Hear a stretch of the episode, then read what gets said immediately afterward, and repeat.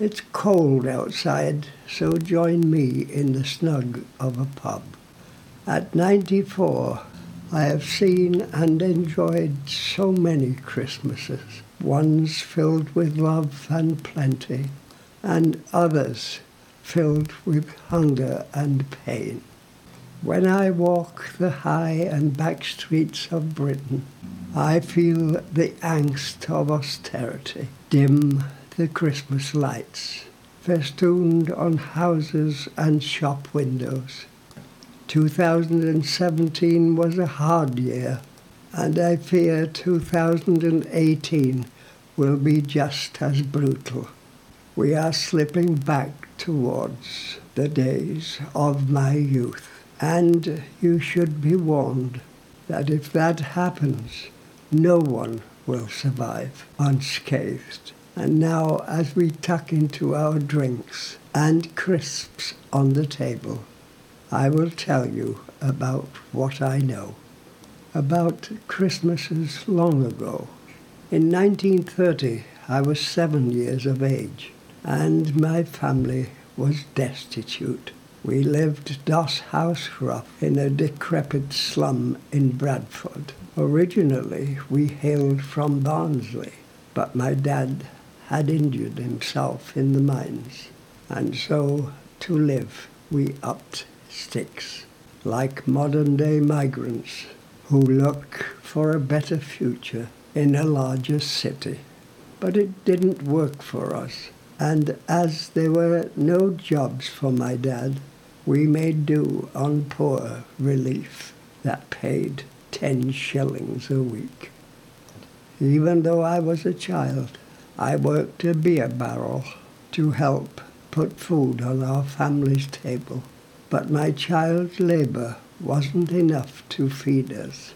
So my mum, around the holiday season, found herself a boyfriend because he had a job. He took my dad's place in her bed and her heart. My dad was then forced to move from our one rented room in the Doss to the attic, where my sister and I slept on a piss-stained flock mattress. Now he kept us company in this bed. That year, on Christmas morning, it was cold in the attic, and a weak winter sun stretched its light through the garret and onto my sleeping face. I awoke with an overwhelming hunger which ate away at my belly. I felt ever so sad because I knew it was Christmas and I realized that this day would be like all the others. There would not be enough food, warmth, or happiness for anyone in my family because we were poor. I jumped from the bed and began to cry that it was so unfair that Father Christmas didn't give a damn about us. My dad rose from our bed and hugged me and then said, Go into my trouser pocket. It's not from Father Christmas and it's not much, but it's from thy dad. With what little money my father had scrimped away from pawning his wedding ring to pay for our rent, he kept some back to buy a few penny sweets for my sister and me to savour and at least feel that we hadn't been forgotten.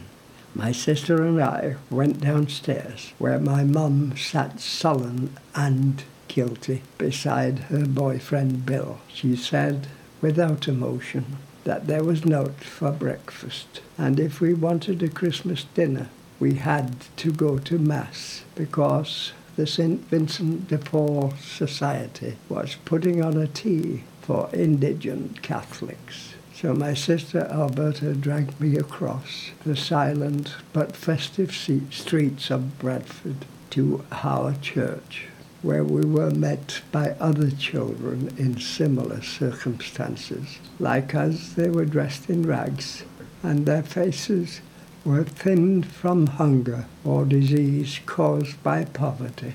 Following Mass, we made our way to the meal. The feast for Bradford's poor was held in an open type gymnasium that was both damp and dark. We were told by the nuns to pray, and so we, the poor, the destitute, the unloved, and unlucky, gave thanks again to the ever watchful Jesus.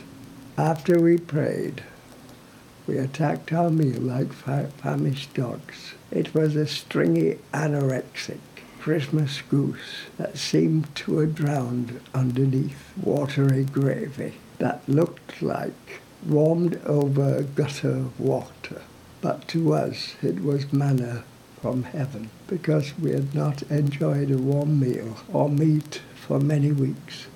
After our tea, a Father Christmas appeared with a tuberculous cough and presented to each child an orange speck with decay. On our way home, I was mournful, but content that my stomach was full, because I knew that come Boxing Day, I'd be out scavenging for food in the rubbish bins behind restaurants.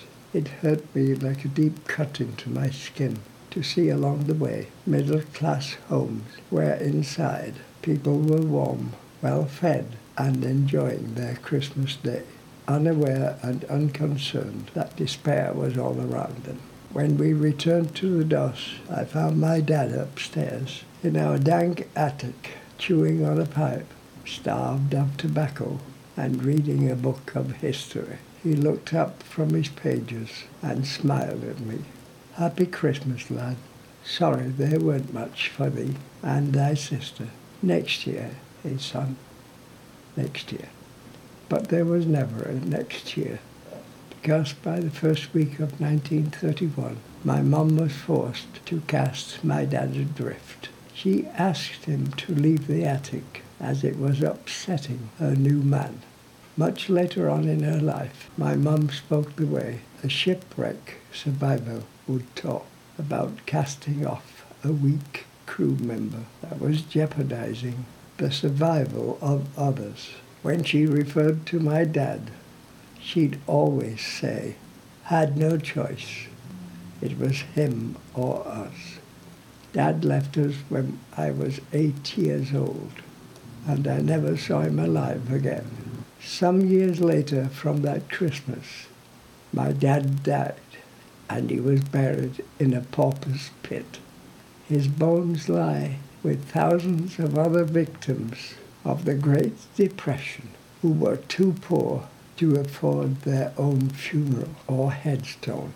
I am 94 now, but to this day I think about his last gift to me because it wasn't the penny sweets. No, it was the hope that next year will always be brighter than the last, and love can triumph over all impediments. Happy Christmas and ta from me, Harry.